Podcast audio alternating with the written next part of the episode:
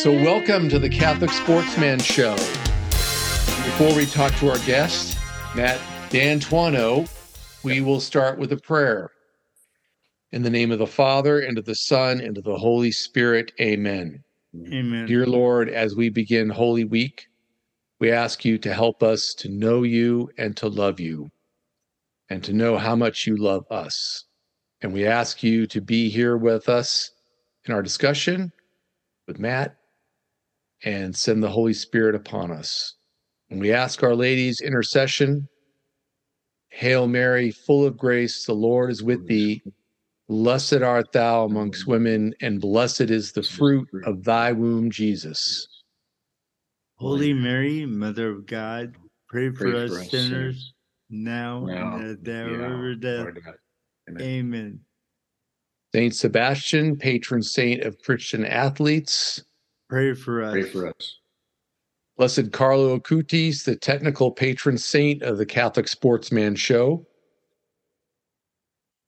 Pray for us.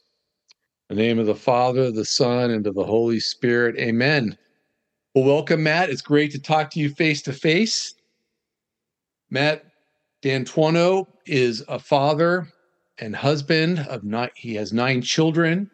He also teaches physics at a high school, and he's also a speaker and writer. So we're really excited uh, to talk with you uh, here face to face, Matt. Welcome. Yeah. One more thing too, I uh, I moderate great books discussions for the online uh, Angelicum Academy, Angelicum High School Academy, which Oh, is excellent. A, a fun thing. Yeah, great books. All right.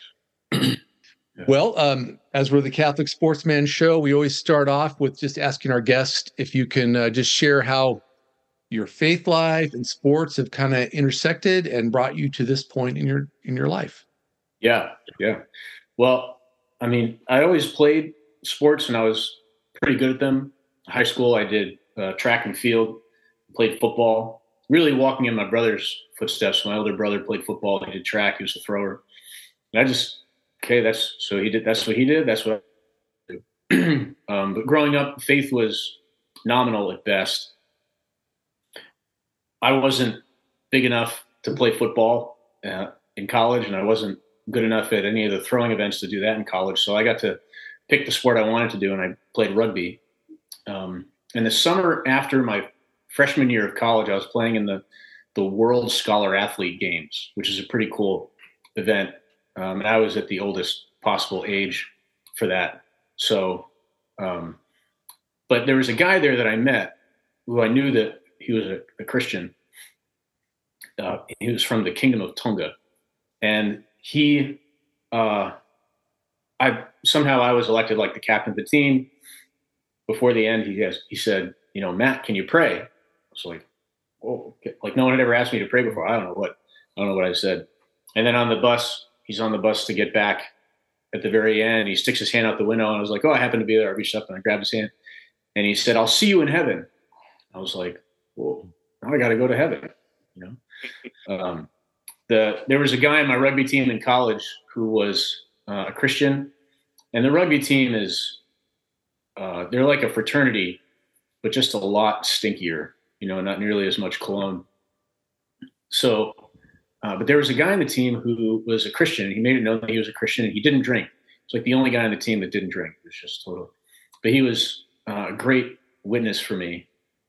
And then I had a kind of a conversion experience in college. Still played rugby, which was a challenge. I was living in the rugby house my first year, trying to live out the Christian life.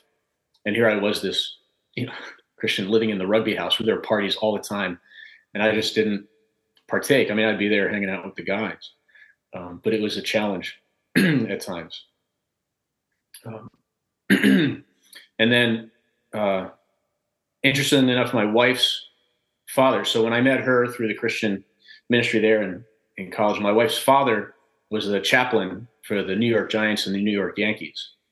And so our first, my first year out of college was interning with with him, uh, doing some sports ministry at Rutgers University, leading Bible studies, Um, now, this is through what was called Campus Crusade of the Christ, Campus Crusade for Christ, Athletes in Action, um, Protestant at the time, so interdenominational ministry there, and um, involved at Rutgers, getting to know the people there. I had a couple opportunities to interact, do some things with my father-in-law with Giants or the Yankees. Um, one time after this, but uh, a few years later, I got to preach a, a, sermon to the to the Giants night before one of their games, which was pretty cool experience. Awesome. Yeah, uh, Eli Manning and Justin Tuck were on the team at the time.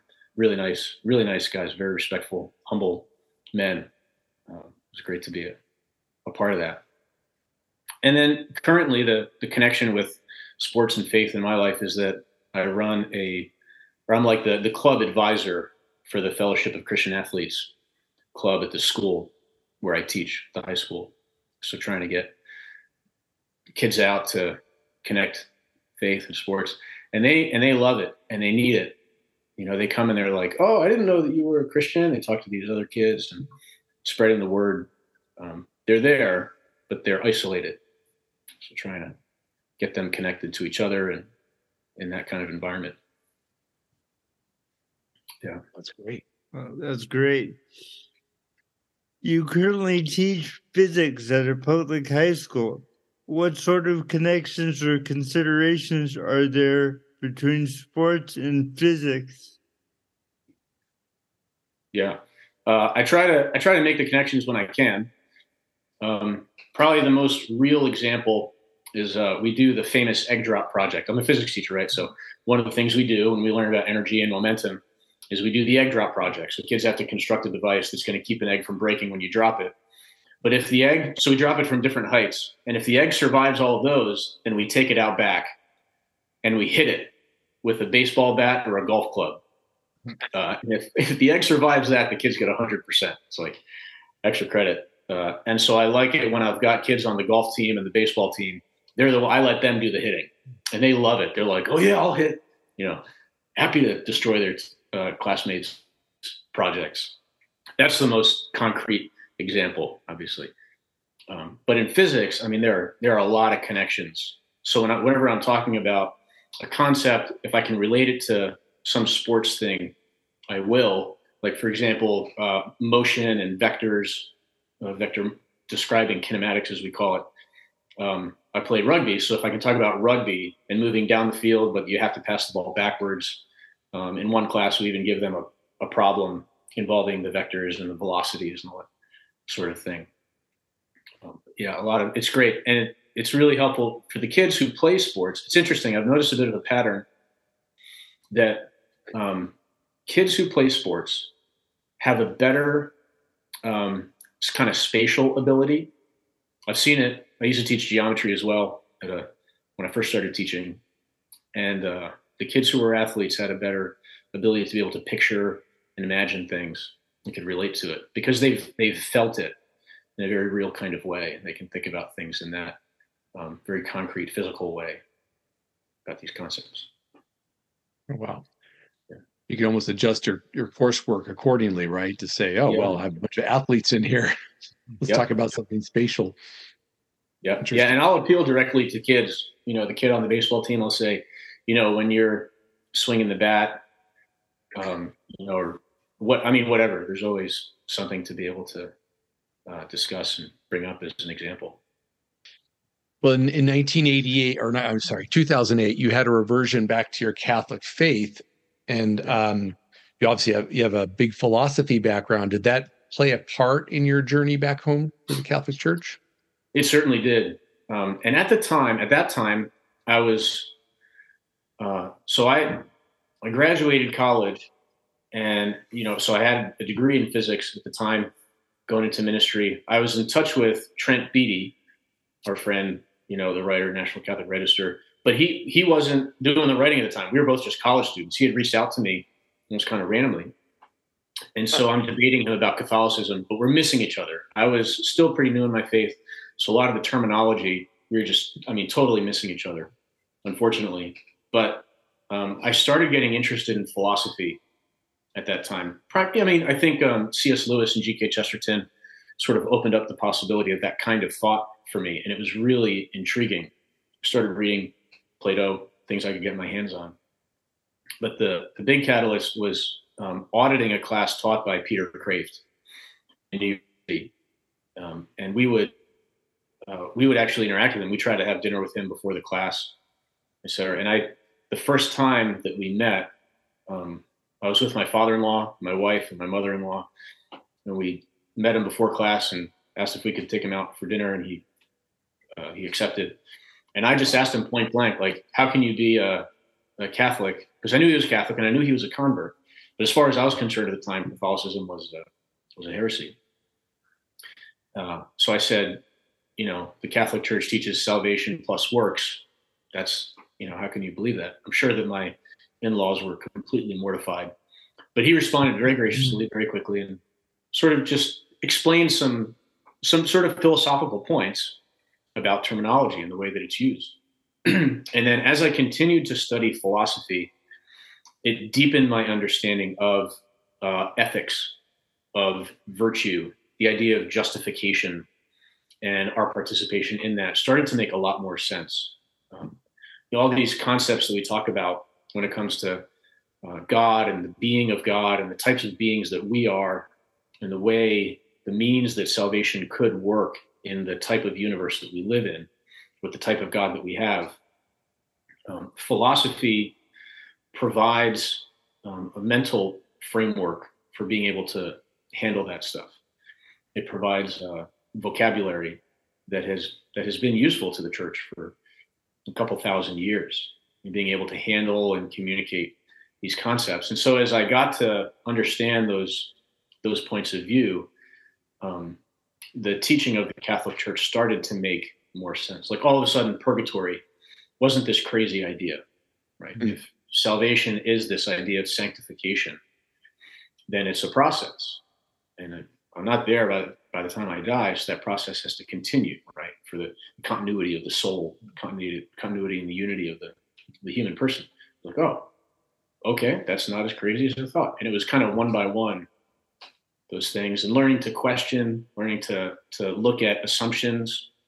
I came to question my own assumptions about uh, sola scriptura was was the big one, the really big one. You know, I had practiced. Um, you know, I had another friend who I met in college. He was uh, I met him at a Bible study together, and he was a philosophy major, and he ended up leaving the Bible study after about a year, maybe a little bit less. But I continued to get together with him and I didn't realize at the time, but we were having all these philosophical discussions. And so between Trent and this friend, uh, and then the education I was getting in philosophy, I was really being trained and learning to question things, to get down to the, the fundamentals, to question the assumptions.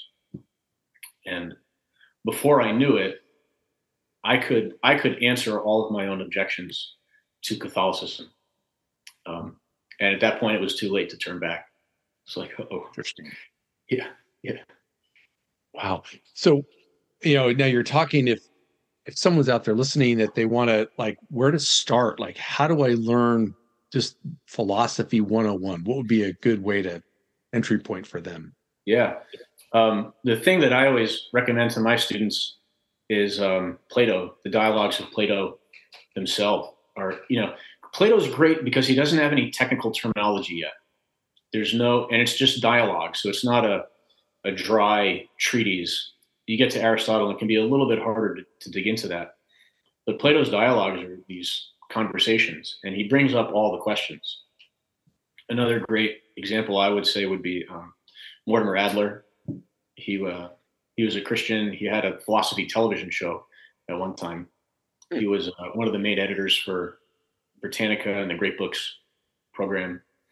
But um, he presents things in a pretty basic way that I think is really helpful. He's got a book, Aristotle for Everybody. Of course, there are a lot of great resources. Peter Kreeft, um, I haven't read it yet, but I imagine I think that his introduction, 100 or Socrates' Children, right, 100 Philosophers, is, is uh, probably a great resource. And there are some lectures that I was able to find on the, the Word on Fire website. Um, and I listened to the first one, and I think that is going to be a really helpful resource. I I was you know, I just I fell in love with the intellectual tradition of Catholicism. And so uh, I was talking with my wife one time. So many people leave the Catholic Church. There's so many what they think are intellectual objections to Catholicism, and it. I was uh, explaining to her. I was like, "Oh, it just breaks my heart that these kids they they leave the Catholic Church if they understood the rich heritage of the philosophy and theology in the church, then you know, and how philosophy, when done well, leads to the same conclusions. They wouldn't be leaving. It's like someone needs to write a book about that. And she was like, "Why don't you write it?" I was like, mm-hmm. "Oh, okay." So I I did. Like in ten days, I wrote the most basic introduction that I could that I could do for um, for young Catholics. Uh, so I, I, wrote it like maybe a an intelligent middle schooler would uh, was sort of my audience that I was writing for, and I call that book a fool's uh, a fool's errand. So, um, I mean that's okay. a bunch of different resources there. A fool's errand. A fool's errand is the name because the idea is that, um, in or, so the the word philosophy means the love of wisdom. A philosopher is someone who loves wisdom. Like Socrates said he, that he wasn't a sophist, he wasn't one of the wise men, but he was a lover of wisdom. But in order to uh, love wisdom, in order to pursue it, you have to first realize that you don't have it. If somebody thinks that he's wise, then philosophy is not for him because he already knows everything, supposedly. So only someone who recognizes that he's a fool can begin the errand of philosophy.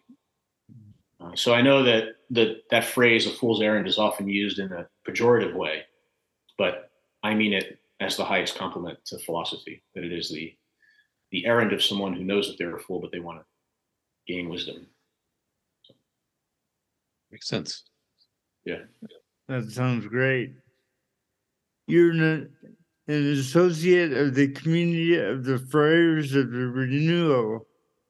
Will you explain this organization, how you got started, and how it affects your life?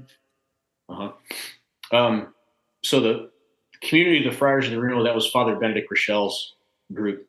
Uh, they're Franciscan friars, and they have a presence. They started here in New York City and they've got a bunch of fri- they've got a couple of friaries in New Jersey here. Uh, so I went to this men's conference in Newark, Archdiocese of Newark, and I see these guys in the gray robes there. It's like, oh, that's that's cool. There. Um, and so I I ended up contacting them at one point to see if I could bring my family to go to something that they were doing. And it was really random. I showed up. It was this thing, I think, for high school kids, but I was there with like kids, like little kids. And we went and served some poor people down by the, the river in, in Paterson. That was my first exposure. And then my wife was at a women's conference and she learned that the friars have these lay associate days. Um, so every month, the, the friary in Newark lay people can come in and there's a mass and we do some service around the friary and then we have lunch together. Um, to these friars, whenever I go with them, it's always like an event like this. So these are the poor beggars, followers of St. Francis, and I never eat better than I'm than when I'm with them, because everybody brings this wonderful food, uh, and then there's a talk and there's adoration. So, uh, so I I started to go to that because there was something that just drew me to it. And uh, at one point, I, as I was starting to get to know them, the, the question came to my mind based on some stuff that I was reading. The question came to my mind uh, what does it mean to love suffering? What does it mean, the love of suffering? Because I'd read some stuff that said that this is something that we find in the saints. It's sort of characteristic of the saints, is this love of suffering. It's like, what does this mean? And so I went to a men's day at the friary, and I, first chance I had, I pulled aside one of the friars, one of the one of the priests, and I said, "What does this mean? What is the role of suffering in the spiritual life?" And he talked about redemptive suffering and the love of Christ on the cross. And that that led me to a I guess you could say a deeper conversion in my life. That whole idea and seeing and understanding seeing and understanding the cross in that way, this redemptive suffering. Um, and the the role of of love and that, that love and the cross transforms suffering for us now. Um, that it actually has redemptive value. Um, and I continue to to learn and grow from these friars. Um, and I've met uh, so among, among, the friars they have they don't have a third order.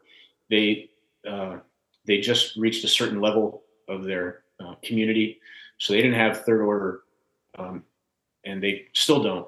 But the associates are sort of like third order Franciscans. We're associated with the friars, which simply means that we participate in the sim- same kind of spiritual life that they do as much as we can, deepening prayer, and we try to help the friars with their ministry as much as we're able to. Um, and so I know I do, and I know a lot of other people. We go there because because we've found this uh, deeper conversion just by being there and knowing the friars and knowing each other. Yeah, merely by association and just hanging out with them, right? You just yeah, yeah. It rubs off. Rubs off. You know, and then when I have you know I have other questions or things, um, getting spiritual guidance there. Um, they're really a remarkable, a remarkable community. And the place, the place there in Newark, the friary that they have there, used to be an old Dominican, um, not monastery, uh, a Dominican convent. Hmm. Uh, so it's a beautiful, this big, beautiful place. And uh, in the crypt down below is where Father Benedict is. That's where his body is right now. Okay. Well, maybe in, in due time they'll have a, a like a, a lay order program, like an novitiate, you know, where you can get more training and grow closer to them. Yeah, yeah. And they try to do stuff like that from time to time. Like we had a book, a book club where one of the friars was uh, leading us through a book, spirituality, and sending us talks and comments. We could send them our questions.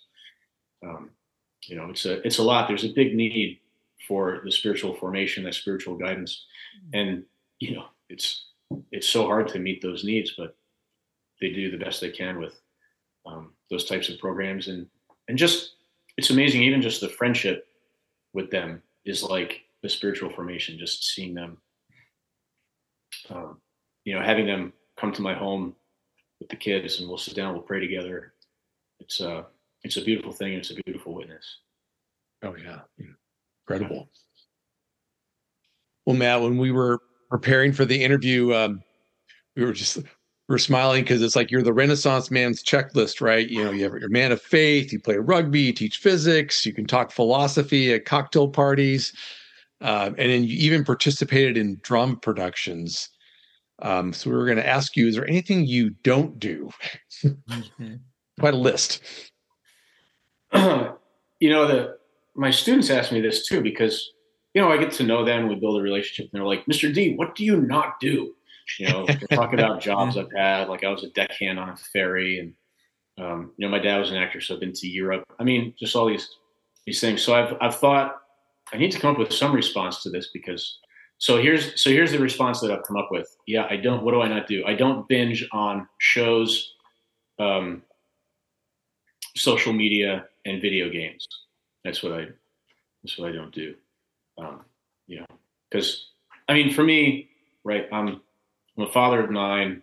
I've got like one and a half jobs. Um, I I just recently actually started on a, a doctoral dissertation through um, I have the master's in philosophy from Holy Apostles in Cromwell, and through a connection there with a professor in South Africa. I just literally just last week started working on a proposal. Um, we have a hobby farm here. I've got bees and rabbits and chickens, and, um, dogs and cats and all kinds of stuff. A big garden. So for me, any of those other things would would really just be a waste of time. Um, right. But the thing, the things that I've that I've been able to do, um, I have a pretty short attention span. I've found at times, uh, especially with my life being the way it is. I just don't get a lot of time to dedicate. So what I, I try to be really careful about the way that I way that I use my time. So if I have a few spare minutes, how am I using that time to read, to study something, to learn something new, uh, or to spend time with my family, um, exercise, trying to stay in shape. You know, I've got a lot of kids. Got to be able to keep up with them. You know, yeah. And my my youngest just turned one, so I got to keep going. Right. You know, stay healthy here. Yeah, especially you don't have a bunch of attachments you're entangled with, like you said, by binge watching certain things. That's that's great. Yeah, yeah. You sound like a busy person. Is it as a father of nine children, what types of sports do you and your family do to stay active and healthy? And how do you prior- prioritize all these things that you're doing with your family and yourself and God? And how do you prioritize your life? Yeah, yeah. Um, well, the I have a few things that I just that I do every day. Um, I mean, there are days where it, they go by and I don't get to these things, but I mean, prayer is is super important, right? I find time to pray, and the kids know if they're in the car with me for more than five minutes, we're going to pray a rosary, so they don't. And you know what? I tell you what that that took some. I guess I could call it courage, but I don't want to pat myself on the back. But it was like it felt awkward at first when I introduced this idea. Like, you guys, you know, in the car, kids are in there, they want to listen to music or whatever. And I'm like, um, I, all right, I'm just going to say it. Why don't we pray a rosary? And like, ah, you know, whatever. And they're hmm. so, but that now they just know. It's like, okay. And uh, got kind of an order that we lead with that. I try to get to mass too. It's it's pretty early in the morning. It's a 6:30 mass, but there's one pretty close by to where I work. Um, so when I can, I I get to that. Um, you know, but the the sports that we do with the family to get back to to that part of your question, probably the most common one is just wrestling on the floor and uh, tickling. I don't know if that's a sport, but just to sometimes I just the kids. Um, at one time, before we moved, we're in a more suburban. We're pretty a rural area now. But we're in a suburban area. There was a a martial arts place. Guy was a master at I don't know how many martial arts, uh, jujitsu and kickboxing and taekwondo and these things. So we signed up for a family membership. You know, his family membership. Usually, he's got what like two kids and a couple of parents. We had at that time it was seven kids. So I mean, we were really getting our money's worth. We were doing that, and I was primarily learning the jujitsu, which was fun. We only got to do that for about eight months. So so now when I when I get on the floor and wrestle with them, I know a little bit of what I'm doing. Mm. they don't they don't get the better of me. If it's a nice day, the kids are out throwing the baseball or the football around. The kids uh, they like to play football with each other. We've got a couple of boys in particular who like they just they just run at each other. One guy's got the ball and and, and they just run. Um, you know, we've got the the sports in the town softball and soccer, which can be challenging when we've got such a huge age range. But I remind myself that it's it's a good thing. It's a way to connect with other people in the community, way for the kids to learn some some self discipline. Um, so, so but, but it's hard to bilocate with all the different games and activities on a weekend. Yeah. I'm sure at times, yeah. right? Yeah, and then you know we're getting the practice schedule for the spring, and we're like, okay, when are when is when are these practices going to be? When are these going to be? And then okay, how are we going to work it on these nights? And, um, and then on top of that, things like my Great Books schedule, where I have to do a class in the evening or something. And when am I getting back from school? so, uh, but it's good to you know. Another thing is that it gets us outside. My wife took a bunch of kids. The practice that she went to, she had a bunch of kids last night. Um, and while the one was practicing, the other kids were on the playground. They were just playing, having fun. They had a picnic together. Got us outside, starting to enjoy spring. Oh yeah, yeah, yeah, absolutely. Get out of the house. Yeah, indeed. Yeah. So, to help um, our mental clarity and to be able to live better in the present moment, which is something I always need to work on, yeah. Um, any personal exercise or fitness tips that you've learned over the years that you could suggest? Yeah, my most important rule for fitness and exercise is just to do it. That's the first thing, just to make sure it happens. Uh, I joke with some of my colleagues. I, I, work out at the weight room at the school sometimes if I have a free period, and I see some of the other uh, teachers, and we're like, "Hey, did you get a workout in today?" Yep. I said it wasn't pretty, but I got it in. Like that's what it takes, you know. Just keep it, keep it going.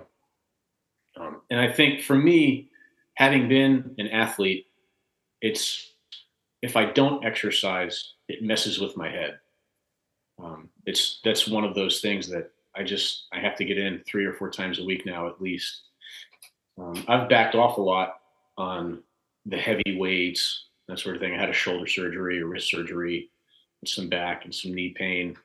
Um, you know, I used to just be out to max as much as I could with squat, deadlift, and bench press, but um, and then some other exercise routines. But just making sure, making sure that it happens and I'm staying fit is is key.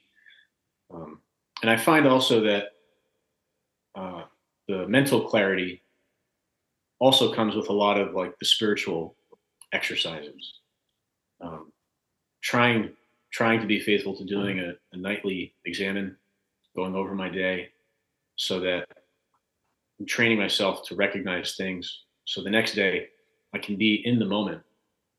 Um, you know, I'm not just going along with the flow of things. I've already I'm like, well, I've been here before. This is the situation that I was thinking about yesterday that um, you know I needed to make amends for, or whatever the, the case may have been. And that's like like fitness can be a long, slow process. But mm-hmm. I find that those exercise exercises are important.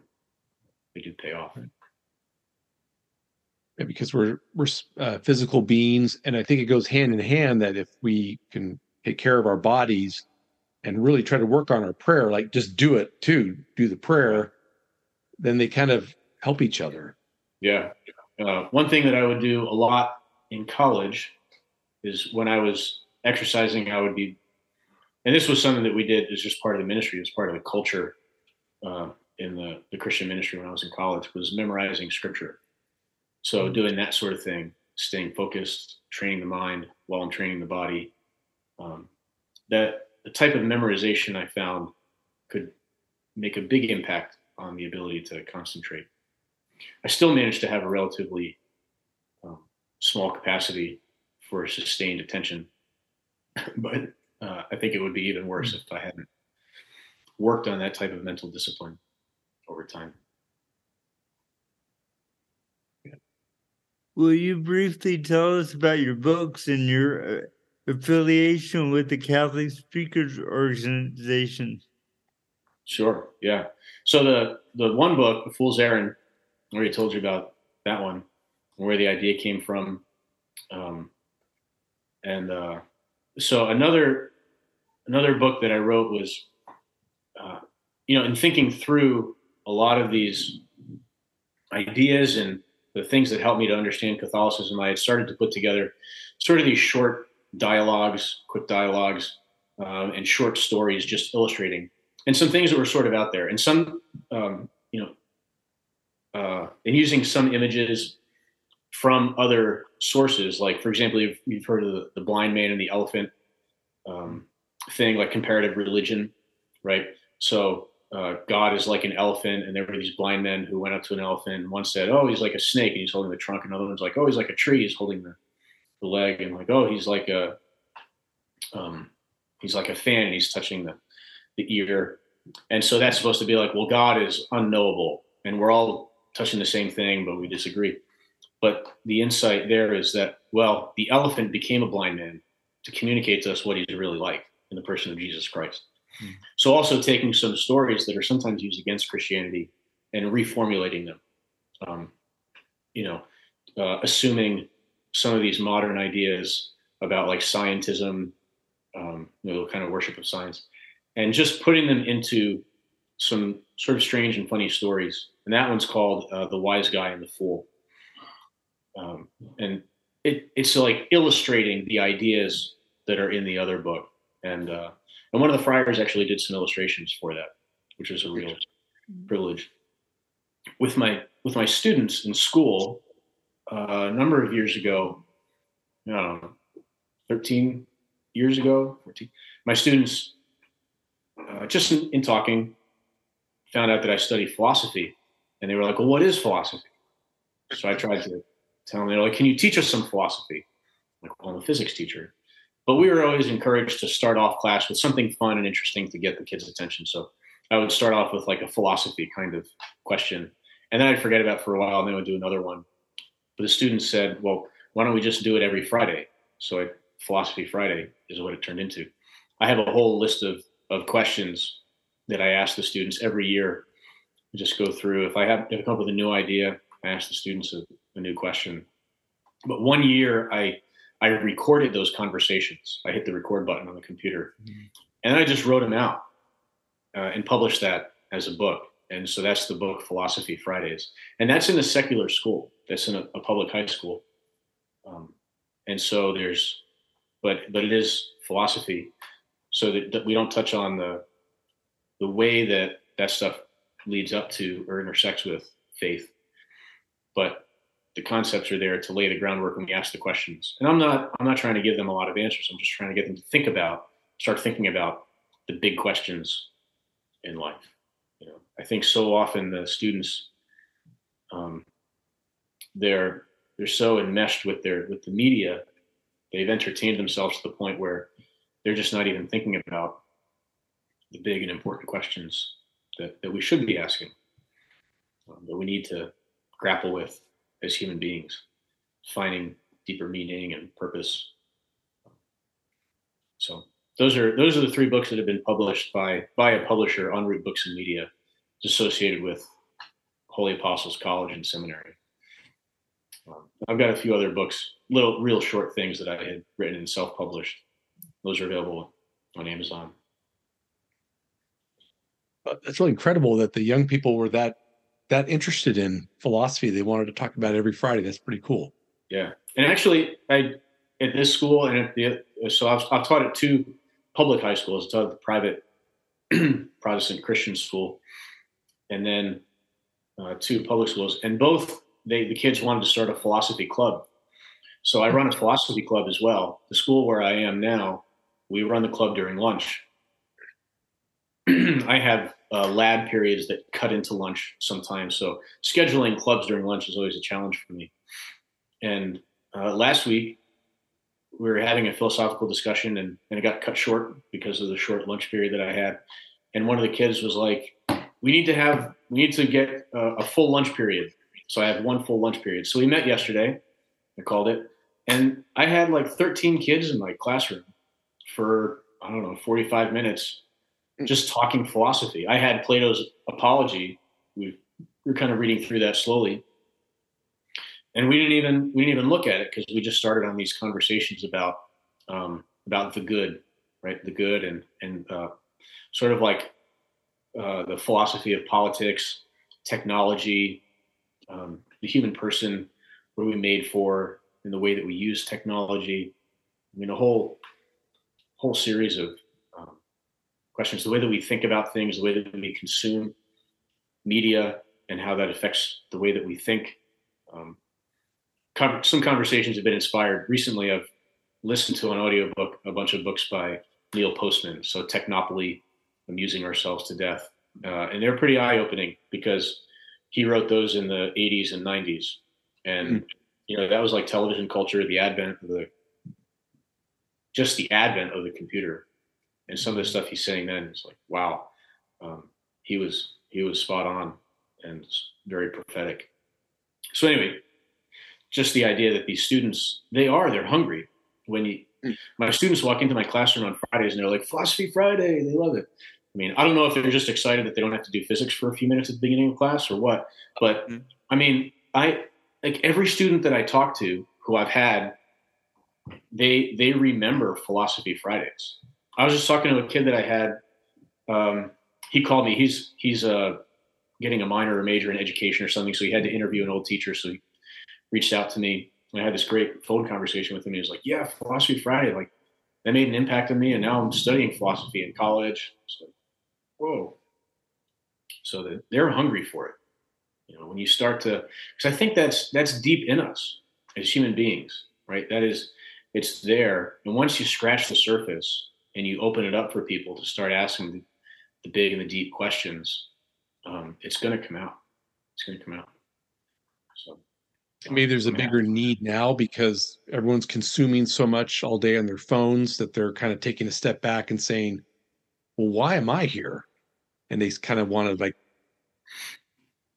go back out and question everything and ask yeah yeah Yeah, and there's so little there's so little silence. Um, so there's uh, noise, not even necessarily audio noise, but there is. So many people so often they just have the headphones in and it's constant audio noise, but visual noise as well. Um, and without silence, we don't get the chance to to think about and to ponder those questions. If we if we constantly have that noise going on in our heads, then we'll, we'll never get to to stop and just and just wonder. Silence is is so key, and it's one thing that our that you know I hate to overgeneralize, but I think in general our society hates. There's something that is um, sort of the antithesis of what we're about as a society. It's silence, and yet that is so necessary. I mean, I experience it. I try to make an effort to create silence in my life. And I'll even find that if I finish listening to an audiobook or something and I still have 20 minutes left in my drive, I'm just I'm searching for the next thing to put on. Like, oh, you know, I'm gonna listen to to this thing or put on this music. You know, it's okay. I can just just drive in silence. It takes discipline to have to create that now in our mm-hmm. lives, to be able to think about and just just wonder about life and meaning, goodness, truth, all those things. They're big and they require experience and silence to meditate on. Great, and we'll um, Matt, we'll put the notes in the in the in the podcast and where to get your books or find out more information about you. We'll put those in the notes. Thank you. Yeah, yeah sure. And then, uh, so um, Matt, before we close, is there anything else you'd like to add? Um, I know um, you're also in the Catholic Speakers Organization. Um, sure. You enjoy that aspect to, to go out and talk to different groups? Yeah, I've, um, you know, I, my dad was an actor, and uh, I did some performance stuff, like you mentioned, when I was in high school, and I, I enjoyed that. Um, so the idea, even with the books, is that uh, there are these things that I've learned that I just want to communicate. I just I want people to to know about the beauty and the goodness and the truth of the, the Catholic faith and um, the way that, that God loves us. And so speaking gives me an opportunity to communicate that sometimes.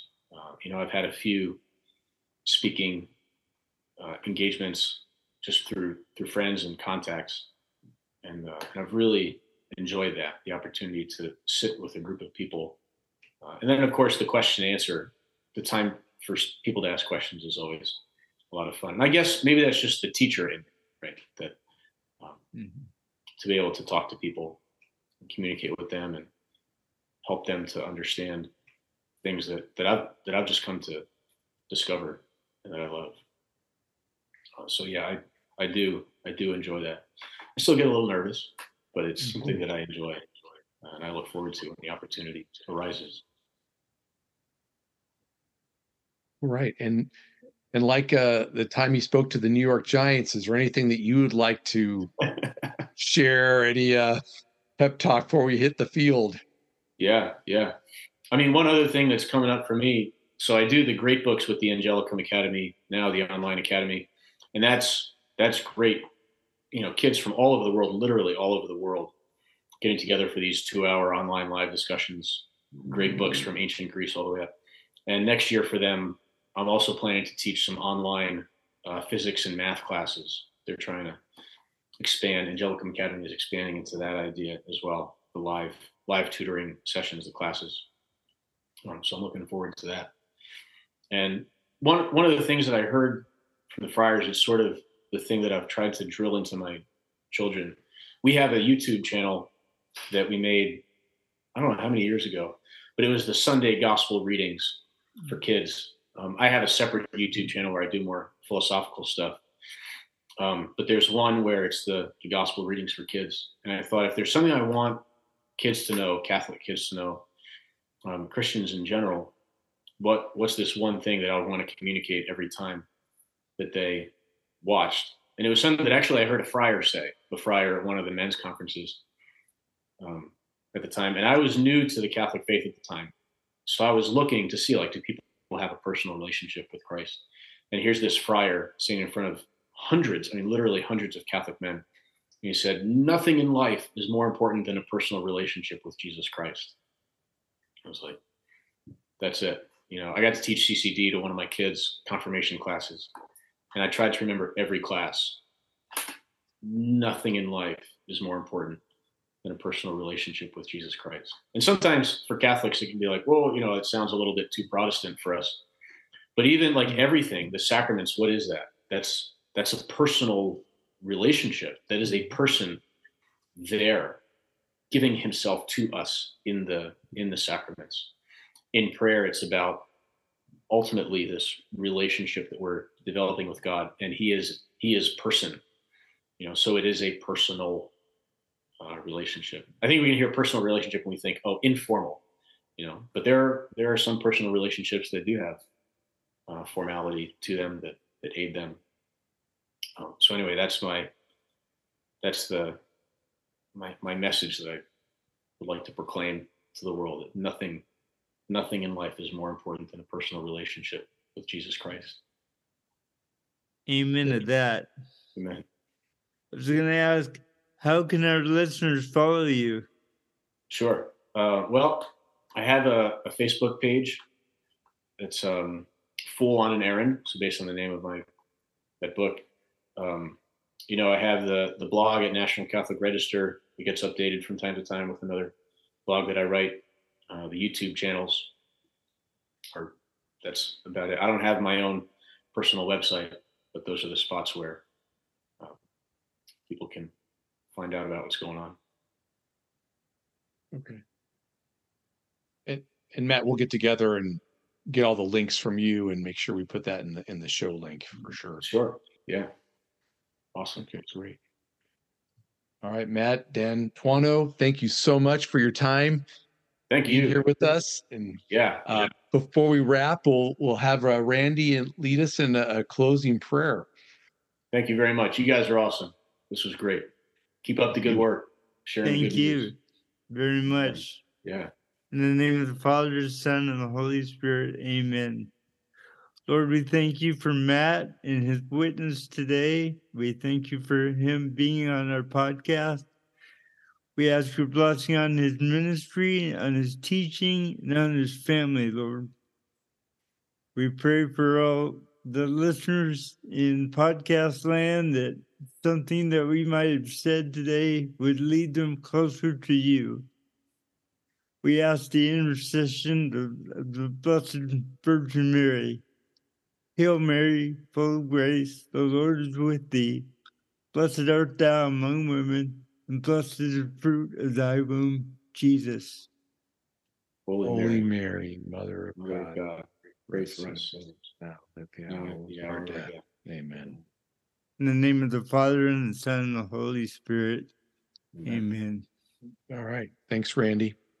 All right, Matt. Thank you. Thanks again. Thanks, and a Matt. blessed uh, continue uh, Holy Week for you and your family. Thank you. Yeah, and have a great Triduum. Yeah. God bless.